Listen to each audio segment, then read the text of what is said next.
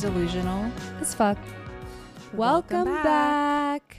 Happy Monday. It's always Monday here on Delusional as Fuck, since that's when episodes come out. And it is actually a Monday today too, which is fun. oh, yeah, we are recording Mhm. on Monday.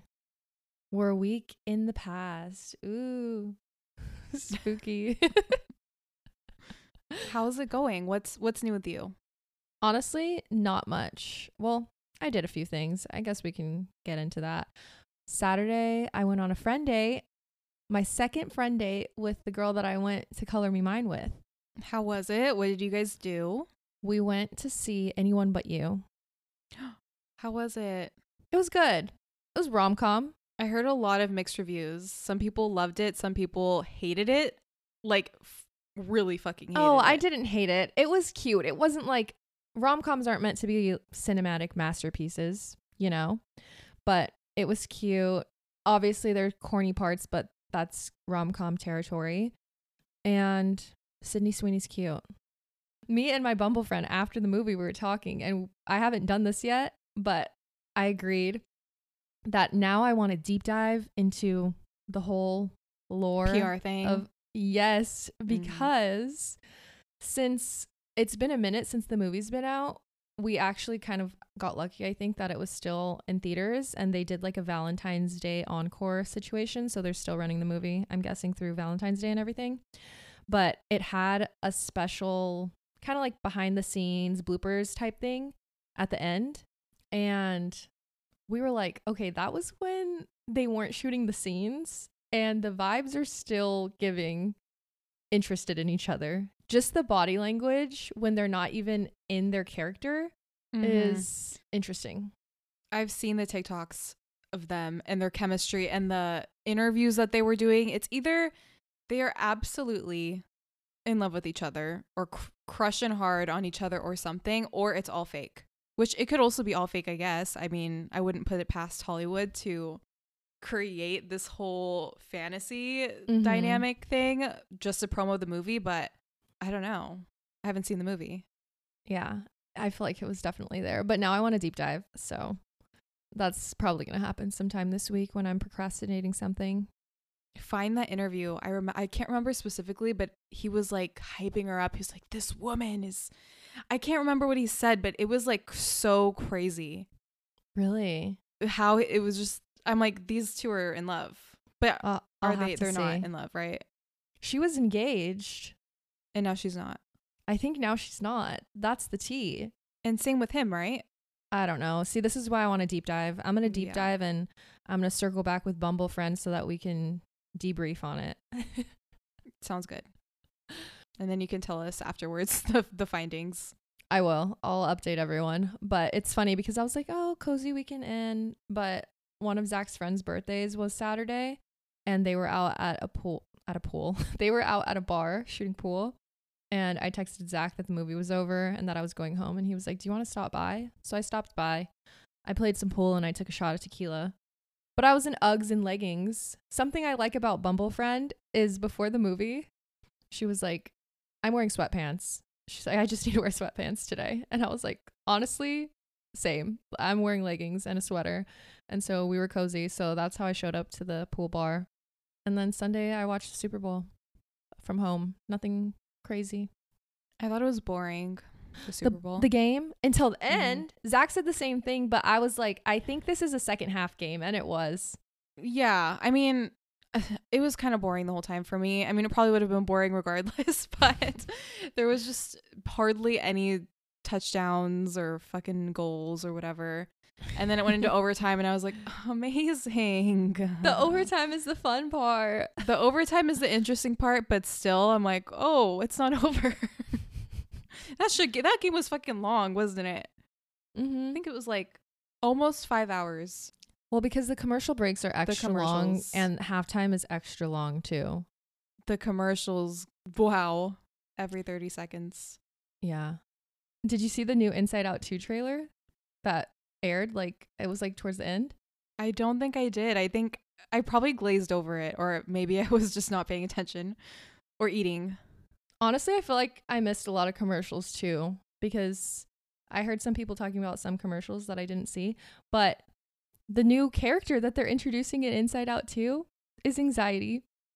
Oh, Because the She's girl, I forget her name, she's like in her adolescence in this one. So she's getting all these new emotions. Well, I don't know if she's getting more than anxiety, but anxiety is the one that they show in the trailer that's getting like introduced to the other Immediate emotions. tears. Immediate tears. But also perfect for our topic. I know, which you guys would know by the, I'm sure by the title of this episode. I don't know. We don't know what we're going to call it yet, but today we're talking about anxiety. We're not going to start yet, though, right? Or yes. Do you have any updates? You do, right? I mean, nothing crazy. I just I was gonna say that I finished Normal People. Oh, that is an update. It is an update. Overall, I think it's great, and I think it was written really beautifully. Kept me engaged the whole time, but like it should really be called Insecure People. those two are really they got some issues They're just like us, for real. for real. Like, well, I honestly I thought I was insecure, but reading in these dynamics and how they just they are struggling so hard. Specifically, Connell is probably just the most insecure until the end. He kind of finds his footing, and sh- Marianne is more like just traumatized, but also like still insecure. But oh my god, crazy! Next is the TV show. It's such an emotional roller coaster, huh? it is. It is an emotional one, and then the way it ends is like, oh, oh, okay. It doesn't end how we would want it to end, for sure. No, I think it ends like right as things are just going to have another cycle Mm-hmm. potentially. Potentially, but we'll never know. It's up for us to imagine. Maybe I mean it's a perfect ending for a follow up, so maybe there'll be another one, but I don't know. I might read conversations with friends. That's by the same author. There was a little preview of it in the end of the book, and I don't know. There's also a TV show on that one. oh my god. Okay, then I'm gonna read it. I love when there's adaptations to watch. I know that's fun. That's actually really. I don't think I've ever. I mean, not since I was a kid and reading like the Hunger Games. I don't know if I've ever read the book and then watched the movie or the show right after. So, I am excited. Needless to say. Yay! I can't wait to hear your thoughts on the series. Anyways, getting into today's episode. Do you want to kick us off? Sure. So, it will be a conversation about anxiety. I feel like I personally reference anxiety in probably like 85% of the episodes that we do. So, I think this will be a really great way to just get it all out there. So, I hopefully don't reference it so much in future episodes, but no promises. But there's a trigger warning about anxiety. So, if talking about anxiety or conversations about anxiety kind of trigger you, just a warning that that's all this episode is probably going to be. But it's not going to be like a downer episode for people who are willing to listen to this conversation today. At the end, we're going to end off on some things that have helped us alleviate some of our anxious thoughts or our anxiety. So we'll end on a good note. So it's funny because me and Natalie have known that we wanted to do an episode on anxiety. Honestly, since the very early stages of the podcast, just because it's something that we have both experienced firsthand for quite some time now. So we just felt like it was natural for us to have this conversation. And like we said earlier, to share some of the ways that we've found help alleviate some of our anxieties in hopes that it can potentially help some of you as well if you are someone that suffers with anxiety.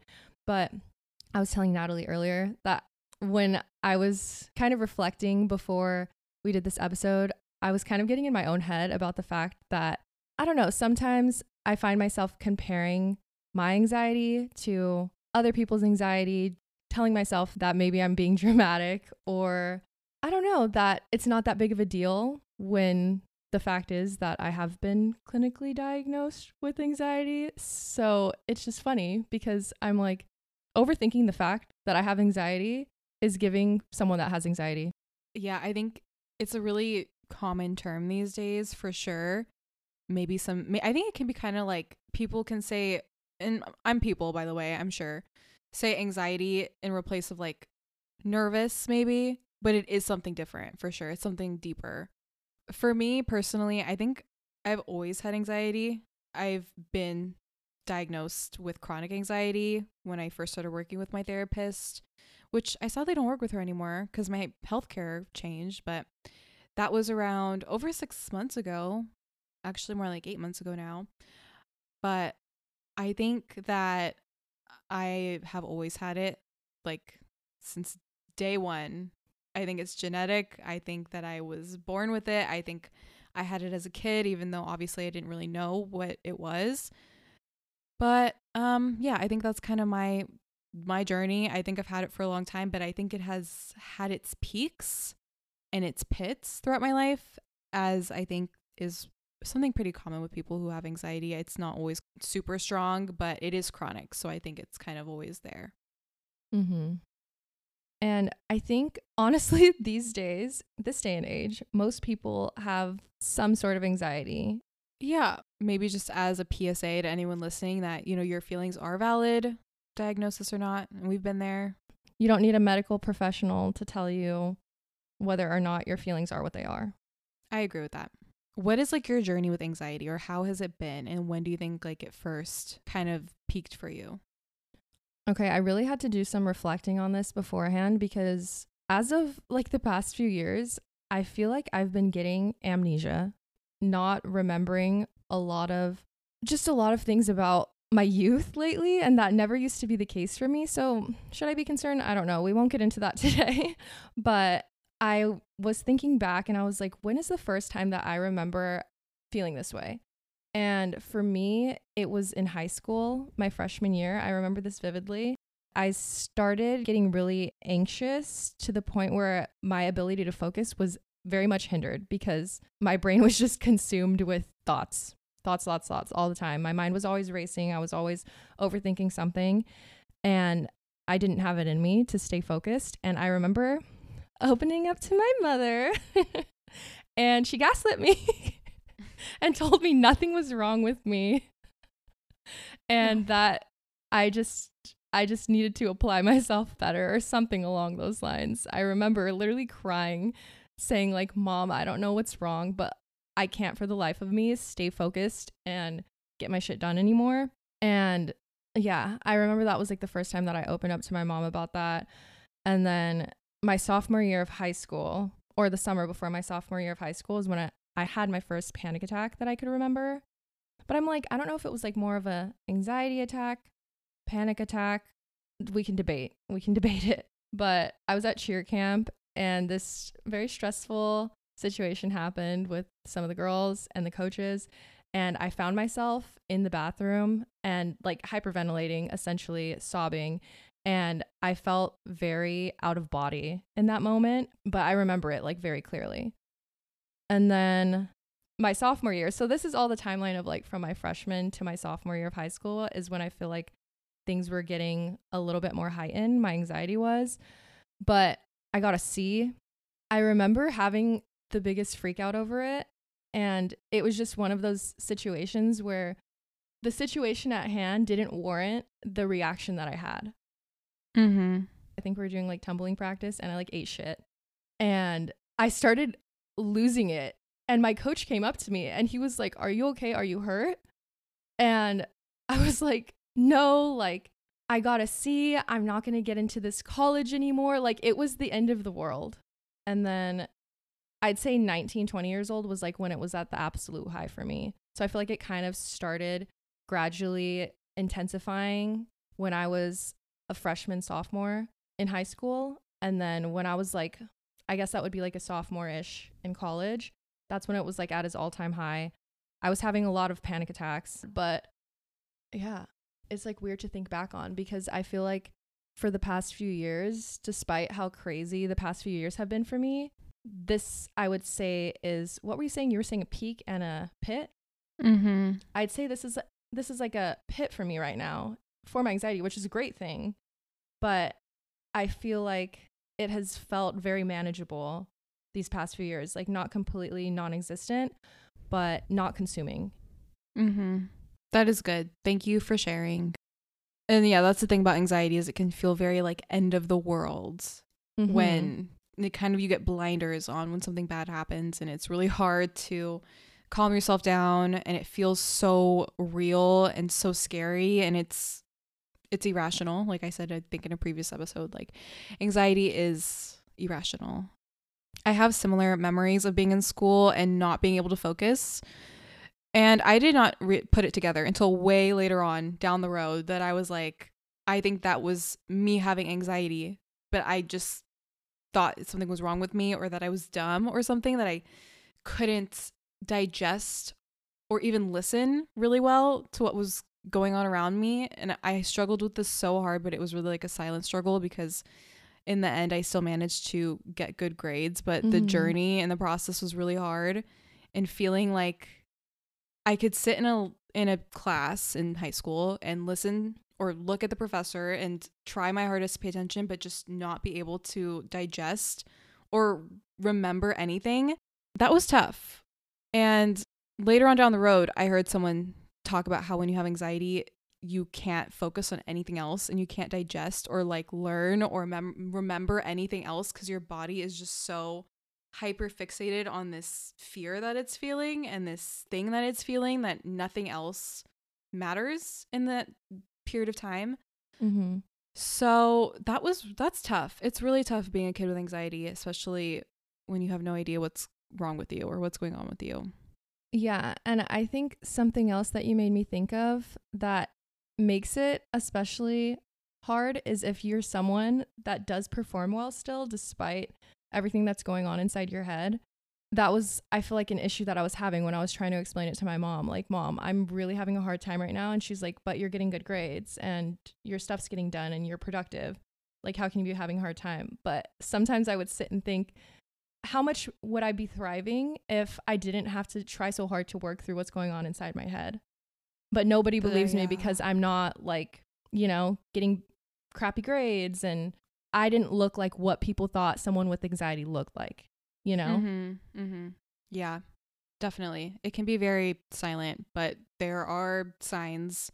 For me, I had a lot of issues with my digestion, digestion, because I wasn't breathing, and that's the whole thing with anxiety that I want to get into later. But breathing, when you ha- when you have anxiety and anxious thoughts and panic attacks, the breathing is not there. It is not correct, and then that can lead to other issues. So I was definitely struggling with a lot of things that I think were all linked, but I didn't put it together until way later.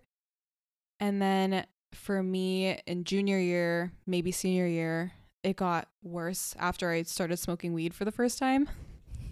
I didn't do it in huge quantities, but still, I think after the first time, I was like, it like triggered something in me and released all this anxiety that had been there, but just brought it out even more. And then I got the dry throat thing and all kinds of freaking out after that happened. And then definitely it just kept going up, like going to college and then starting birth control 2016, 2017, about two, maybe one, two, three months after starting.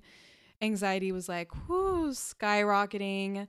Did not put it together though, that it had anything to do with maybe potentially starting birth control, my hormones changing. I never put it together, but mm-hmm. and I mean, I still, I guess I still can't say for sure, but that's just my thought process looking back. And it basically kind of just kept going, going up. And it honestly continued to be a pretty significant problem for me in college. And then when I moved out of the shared apartment that I was living in and started living in my own studio, and I think being alone and having a safe space that was 100% mine helped a lot. But basically, it was just such a crazy journey up until then. And I had so many weird triggers and symptoms and just weird things that I did that I think all were all linked to anxiety. I remember in college one time, I don't remember what year this was, probably like sophomore year or something. I I used to sit in the front, like I don't I'm not ashamed to admit that I would choose to sit in the front sometimes in the lecture hall or whatever. Like I'm I mean sometimes I would be like I just want to be in the back, but I don't I'm not like I don't care if I'm sitting in the front. And I remember I was sitting in the front and I was just like I chose to be there. I wasn't placed there. And then I started dissociating and it was so fucking fucked up. I was like, "Oh my god. I don't I like can't feel that my hand is like my hand. You're like, not here, not now. I know. I'm like, no, no, not now, not now, please. I'm like, my hand is like, I didn't feel like my hand. It felt like a random hand, which is really scary and hopefully not triggering to anybody. But yeah, I remember being like, what the fuck is happening? Am I even going to be able to like stand up at the end of class and like move? But yeah, I mean, life goes on. I know. It's just so weird too how sometimes it just comes in, happens very intensely, and then it's just done. And I know a lot of people say that they'll feel drained after an episode of sorts, which totally makes sense, but it's just it's just so weird and it's even weird to explain to people or to say out loud because again, it's so invisible. Mm-hmm. And it can look different for everybody. And to me, anxiety can look like I can't breathe or can't catch a breath. I have irrational thoughts, of course.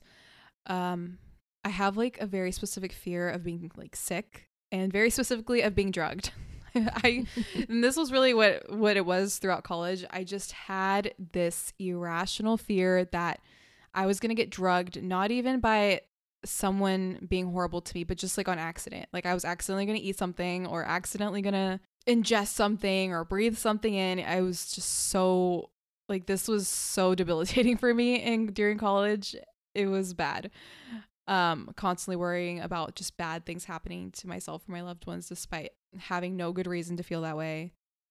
And it can also pop up in social situations if I become ultra aware of how I'm being perceived or just ultra scared about being perceived or what could possibly happen in this scenario of just not really having a certain level of control.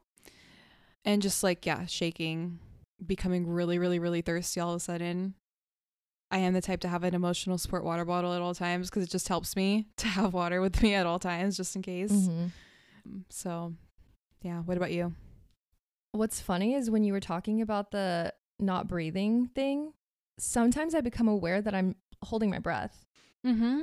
I'll like be working just at my computer during the day, and then randomly I'll be like, oh my God, I haven't been breathing. Like, mm-hmm. why is that? why is why am I not breathing? And then sometimes when I'm leaving voice messages to friends, and you know this, and any of my friends that I send voice messages to know this, but I'll talk, talk, talk, talk, and I'll just be holding my breath the whole time. and then I start breathing deeply, like intensely. You guys don't even know, but sometimes when we're recording the podcast, after when we're editing it, I've had to edit out me breathing very aggressively because I think I'll hold my breath and then I'll try catching up on my breathing. And I'm not even realizing it. Mm-hmm. Same. It's like such a subconscious thing that's happening, you know? But for me, it's funny because our anxiety presents in completely different ways. Like, I think there are definitely a few things that we have in common, but a lot of the things that you were saying that you struggle with are not things that I struggle with. So I feel like this is just a good indicator of the fact that anxiety looks different on everyone. And there are so many symptoms. And yeah, it looks different for everybody. But for me, the top symptom of mine is overthinking, obsessive thinking. I will think myself into a fucking hole. Like, that's honestly where my trouble focusing comes from is my th- brain will always be somewhere else and I'll be thinking about like we can't even sit down and explain it all and lay it all on the table because if there's a thought to be thunk, I have thunk it. mm-hmm, mm-hmm. And I'm always thinking ahead, not in a productive way either, just thinking of every possible way a situation can unravel and it's so irrelevant and unnecessary, which I've come to learn over the years. Like it's just so such a waste of time, honestly, to sit and think of every possible outcome that there is. But I mean, I can only do so much to help alleviate that.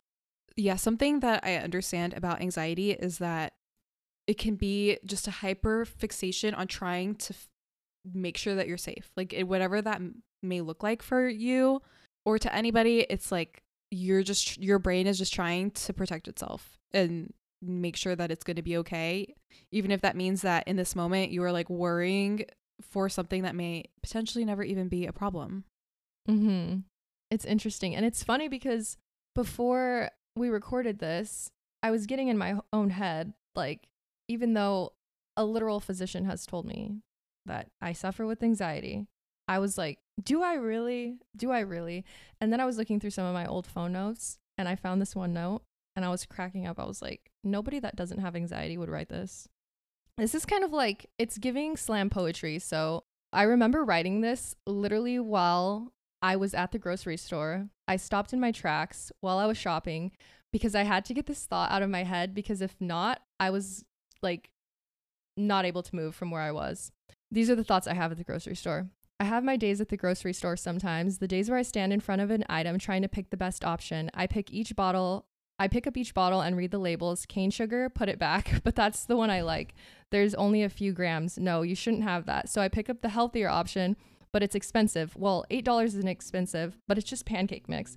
Should I be making mine from scratch? Shouldn't I? That's the healthiest option. But I like this one. I've always eaten this one. So I stand and think longer. It's been 10 minutes now. It's just pancake mix. Should I even be eating pancakes? Yes, they make you happy. And you don't have, wait, and you don't do this anymore. You don't restrict yourself. So you grab the $4 box of instant pancakes because those are the ones you like. Shit, now I need to pick syrup. Light? No, you fuck. You're already eating pancakes. Why are you looking for a healthy alternative to syrup? I shouldn't even be eating pancakes, should I? But I love pancakes. Just pick a fucking syrup and move on. Granola bars now. Oh my god, that was really giving slam poetry. that is what goes through my head when I go grocery shopping. That was just to pick one item, people. Bro, you might have a career in that. that was really good, but yeah, I can see the overthinking for sure. The decision paralysis. Potentially like tiptoeing into OCD, although I don't know, I'm not a medical professional, not here to diagnose you.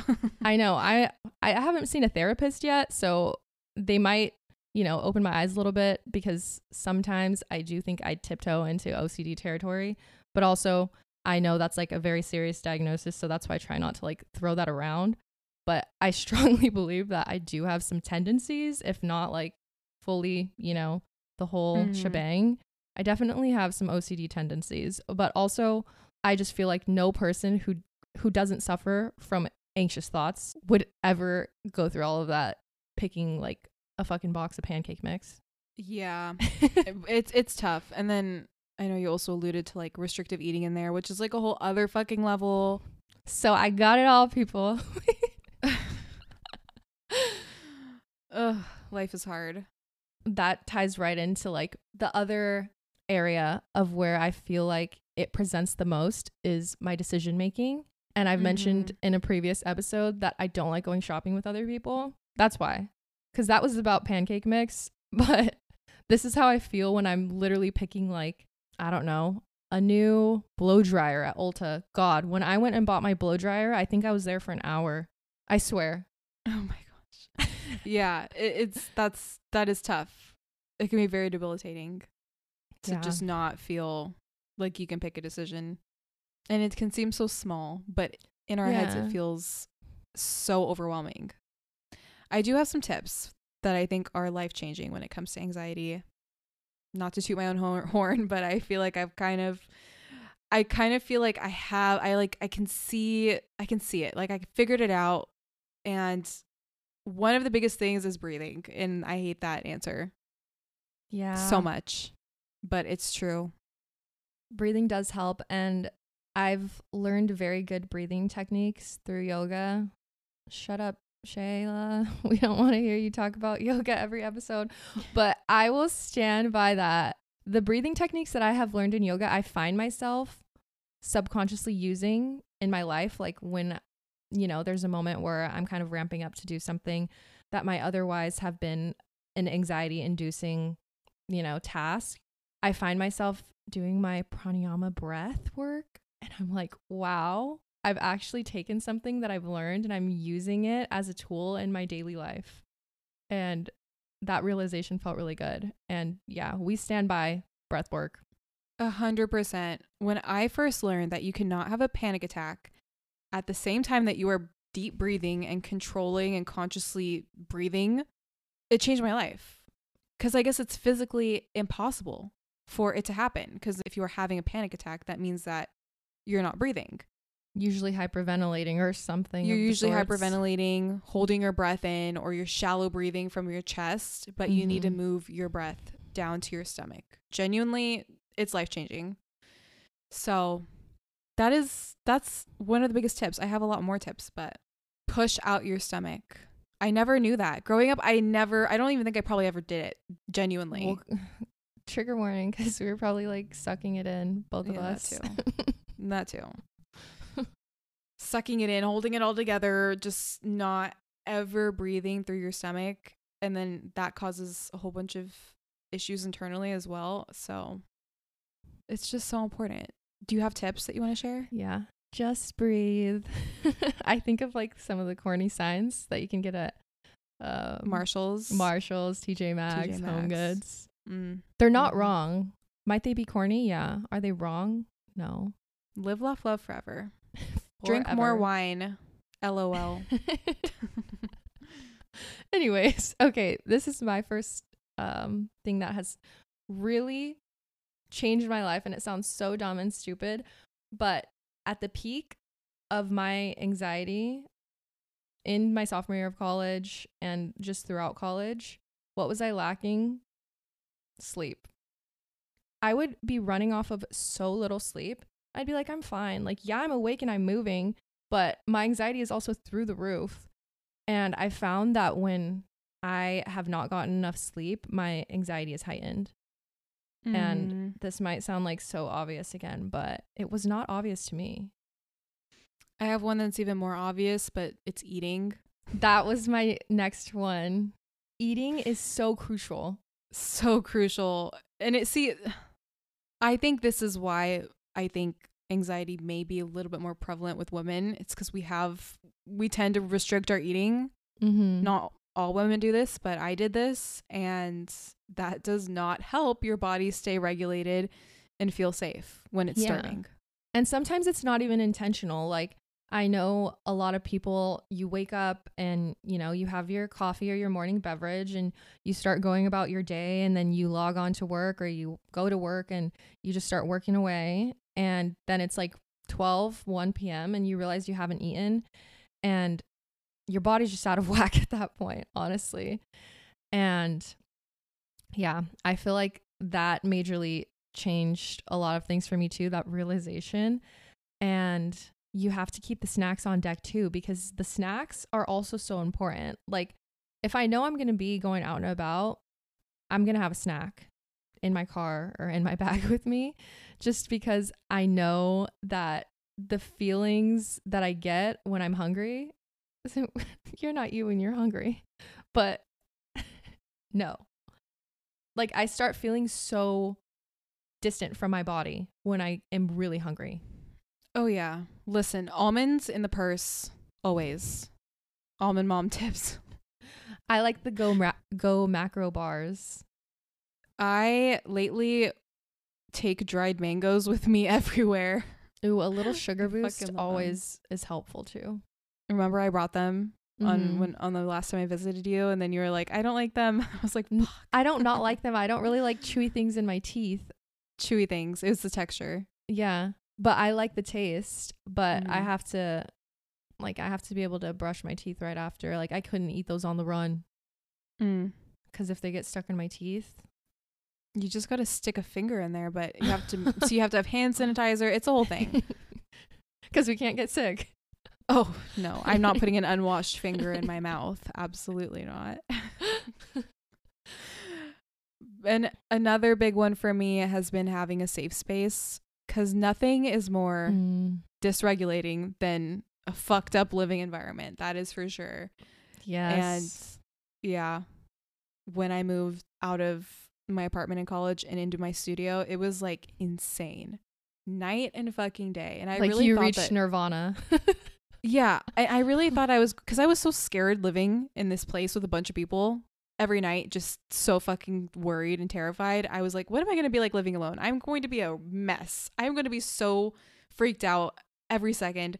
Literally moved in by myself, felt peace, wasn't scared at That's all. amazing. It was so weird. I was like, why do I feel nothing? I'm completely alone. Like I should be feeling scared, but Yeah. it was yeah, it, it's it could be that. That is such a good point, and I didn't put that on my list, so I'm glad that you brought it up because now you're making me think back to what was beginning to inspire me in my decluttering journey. It started around that time when my anxiety was really bad. And then I- did the whole meds thing and I was like, no, this isn't it. Like, not for me personally.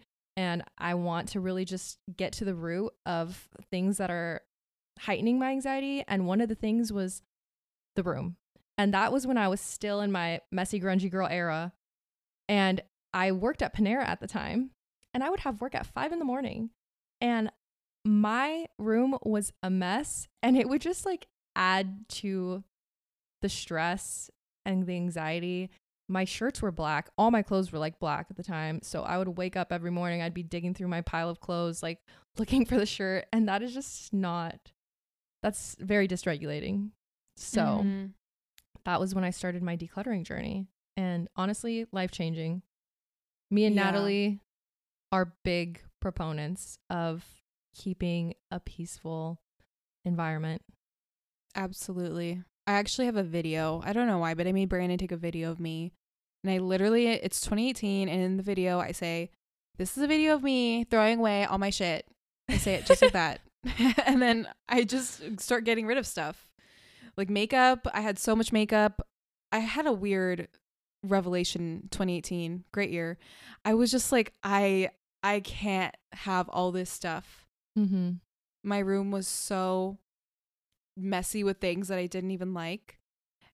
I didn't want any of it. I watched Minimalism, that fucking documentary, uh, as everyone did in 2018. Yes, that was the year I learned about Marie Kondo.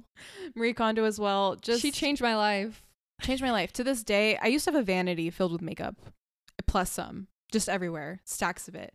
To this day, I mean, this sounds like I'm being a pick me or something, but it, I have it fit in a little travel, not a travel, but like a carry on, like a, what do you call it? A makeup case.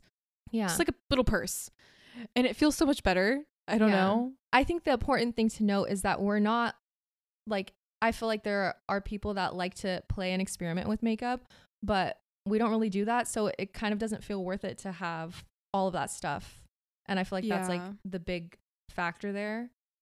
I used to, but really, I think it was more so just because I wanted to cover up as much as possible. You know, it wasn't from like Like self-expression. a creative, yeah, a creative self expression passion. It was just like, what the fuck is going to make me look the best? Mhm. And then I, once I found my few products, I was like, I don't really need like tons, like, I don't need a ton of shit, you know, You have the ones that you know make you feel good. my tried and trues for sure. Another thing that I learned in therapy is that basically, if you are living with chronic anxiety, you need to be able to regulate yourself, which is not intuitive. I don't think for me, it wasn't at least. And she says, make a list. That's what she told me to do that you have in your phone that you can just refer back to of things that help you just chill the fuck out. So, regulating and having your list is helpful, genuinely, to be like, okay, I'm freaking out. Because sometimes you don't even recognize it's happening, you know? Mhm. Like, you'll just be in the motions of like sitting there stressing out, your cortisol's fucking spiking. You probably feel so bad and so scared, but you don't even realize it.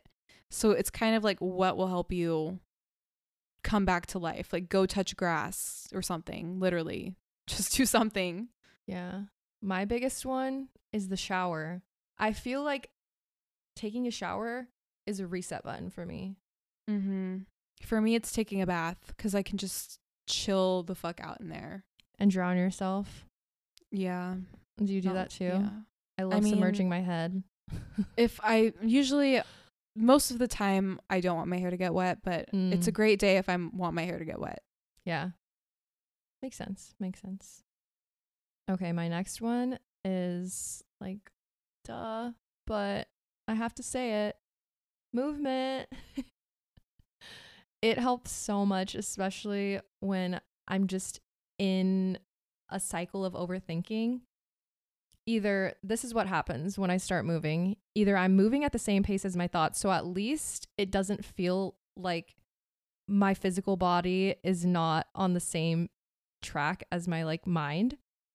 Or if I'm moving and I'm doing an exercise that's challenging me very much to the point where I can't think, that's even better. that's why I love going to the power flow classes at least once a week because it's literally so challenging for me that my brain cannot think of doing anything else other than the thing that I'm doing in the moment. Those times are my favorite. Mm-hmm. I'm sure it also does good things for the endorphins and the mental health of it all. I know that working out, it, it's like proven to be helpful for this shit. So for sure. Mhm. Um, another one, throwing it back to therapy, is working with the worst case scenario, which I've never done before or thought to do before, but it's basically kind of has how it sounds, but there's like a worksheet to go along with it. I'm sure you can Google it and find it, but you work with whatever is the root cause of what you're scared of and you kind of face it, which is really scary. And I would recommend doing it with with a therapist, but it is surprisingly helpful to just face all the worst case scenarios that are debilitating you in your everyday life and kind of standing up to them and being like, you know what, even in the worst case scenario, I'll somehow be okay. Mhm. We, I feel like as people are kind of prepared for this, you know, we have generations and generations of our ancestors who have gone through really hard things. So we can go through really hard things too and be okay. Mm-hmm. I like that. I've never heard of that, but I like that. Something that has really helped me that I was like, I was creating this issue for myself, honestly, is overextending myself. And I would do this a, a lot, like on just my weekly tasks or my daily tasks. I would put like a week's worth of tasks into what I expected myself to do in one day. And honestly, it wasn't until like last year that I realized this is not attainable. I don't know in what world I thought it was, or if I was just like moving so fast and not giving myself a moment to breathe, maybe. But not in a world where I'm trying to live a nice, balanced life, is this practical, like a practical approach to getting things done. So, what I have started doing, this is still in the experimental phases because I just started this rather recently, like in the past few months. At the beginning of the month, I'll try to write a list of anything that I already know that I need to get done, like for the month. And then when it comes to like a week to week basis, I'll select the things that I need to get done that week. And then for each day, this sounds obvious now that I'm saying it out loud, but this is something that it took me a while to come to this conclusion. Then each day, I'll just put a couple, like two tasks is enough, you know? Mm-hmm. And it took me a long time to realize that. And I feel like I was inflicting more stress that was in turn causing me to become more anxious on myself when that didn't need to be happening. Like I was making it worse for myself, essentially. Yeah. Doing too much and stressing yourself out will most certainly make anxiety so much worse. Those are really all the tips that I had. I guess my last thought relates back to the breathing, but something I've been doing lately that I think I saw on TikTok and it's actually incredibly helpful and it helps put me to bed is the 4462 breathing method. So you breathe into your stomach for 4, then you hold it for 4, then you exhale for 6, wait for 2 seconds and then you repeat.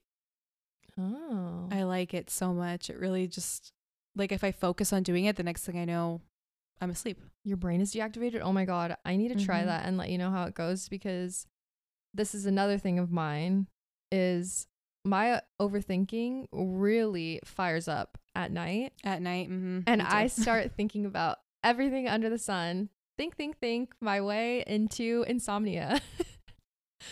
Mm-hmm. And you know what? It's funny because this whole time I'm like, oh, my anxiety like hasn't been bad, but I think because it hasn't been debilitating or like scary to me recently.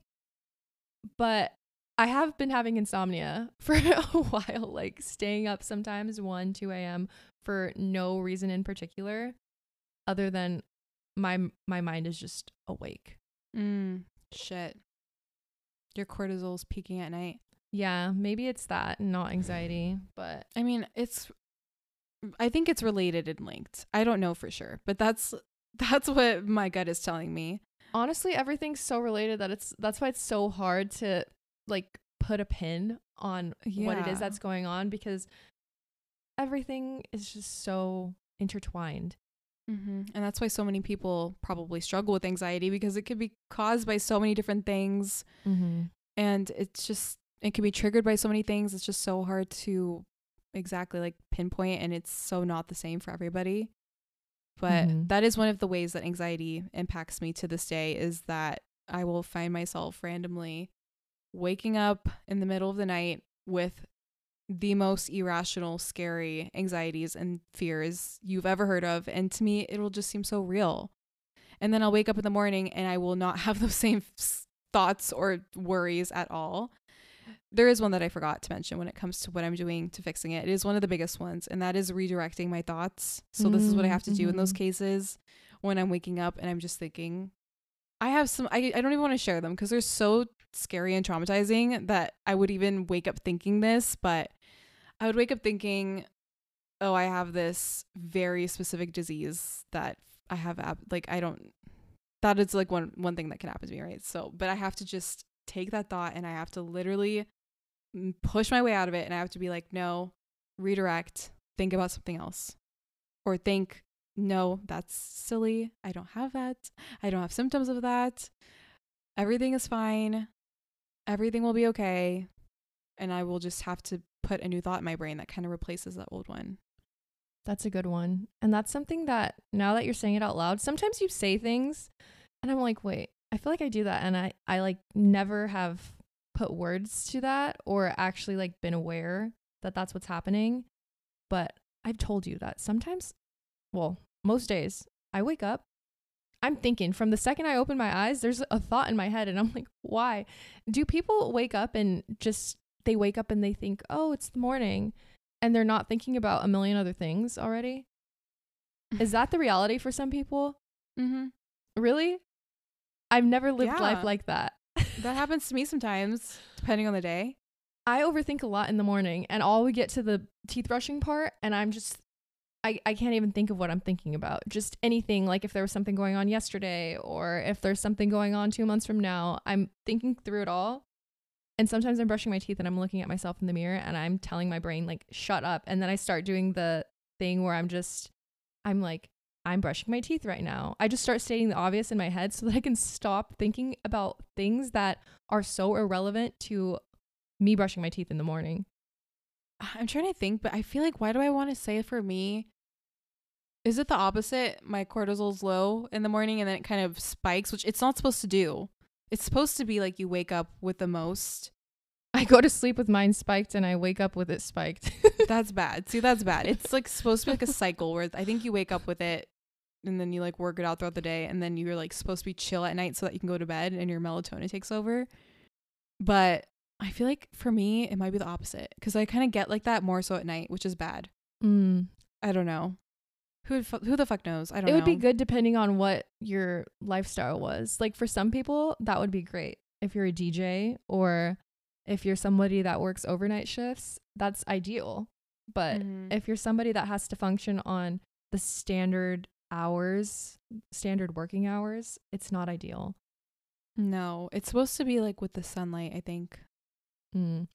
Anyways, the last thing that I have to say is I I still don't know what will help my decision paralysis. I haven't found a solution to that one, so once I figure it out, I'll let you guys know. Yeah, keep us updated. That's a hard one It is a hard one. I'm trying to overcome it. because you seem so confident too. Because I was gonna say maybe it's like a confidence thing, but you seem like you have. You're pretty self confident. So Once I make my decision, I think I'm confident in the decision because I probably deliberated on it in my head for 48 hours. okay, gotcha. then you're sure. That's why, like, remember even when we were gonna buy those mugs? Well, I wasn't gonna buy a mug, the cat mug, Mm-hmm. and you were like, "Oh, are you gonna get it too?" And I was like, "I don't know," because in my head I'm like, "I already have a bunch of mugs at home. Is this gonna fit in the cabinet? Do I need another mug? I like the mug, but do I really like like how the top of it is shaped? Am I actually gonna get use out of this mug?" And you're like, "Bitch, I'm buying you the mug. You're getting it. We're getting matching mugs." And you just like made the decision so quickly, and I was like, "I want to be you." I love the top of that mug. It is kind of different, I love that mug, but but the, the lip is like boop, like pushed out. I literally was like, I can think about it, and if I still want it, I can go back and get it next week. No, that was back in my era when I was like, I'm a fucking buy it. I wanted to buy it. that was your shopping I've been era, a little huh? bit tamer lately. What did you say? That was your shopping era. You went through a shopping era like I did. a year or two ago, huh? I did. That was that was during my shopping era and now I'm in my saving money era. So boo, it fucking sucks. It started with the Dyson Airwrap. Was like your first big purchase of your shopping era, huh? Yeah, and that was me really telling myself, fuck being frugal. I've been frugal for 20, probably four years. I've been so annoyingly cheap and frugal. I'm so over it. I'm going to start spending and money will come to me and abundance will flow and like, fuck it. I deserve it. And honestly, it felt great. No regrets. No. But now I'm like backtracking a little bit. I'm like, wait a sec. I don't know. I don't know. Yeah. I want to believe that's still true, but also that's tough to fully commit to that. You'll be fine regardless. Yeah. Yeah. Everything is Here's my bar for the night. You'll Exactly. be fine. You have time. Everything happens for a reason. We ended big. We ended big picture. Y'all welcome. Yes, as always, your feelings are valid. They might feel out of your control, but you are strong. Your mind is strong and you can you can attack the anxiety, okay? Mm-hmm. You can do it.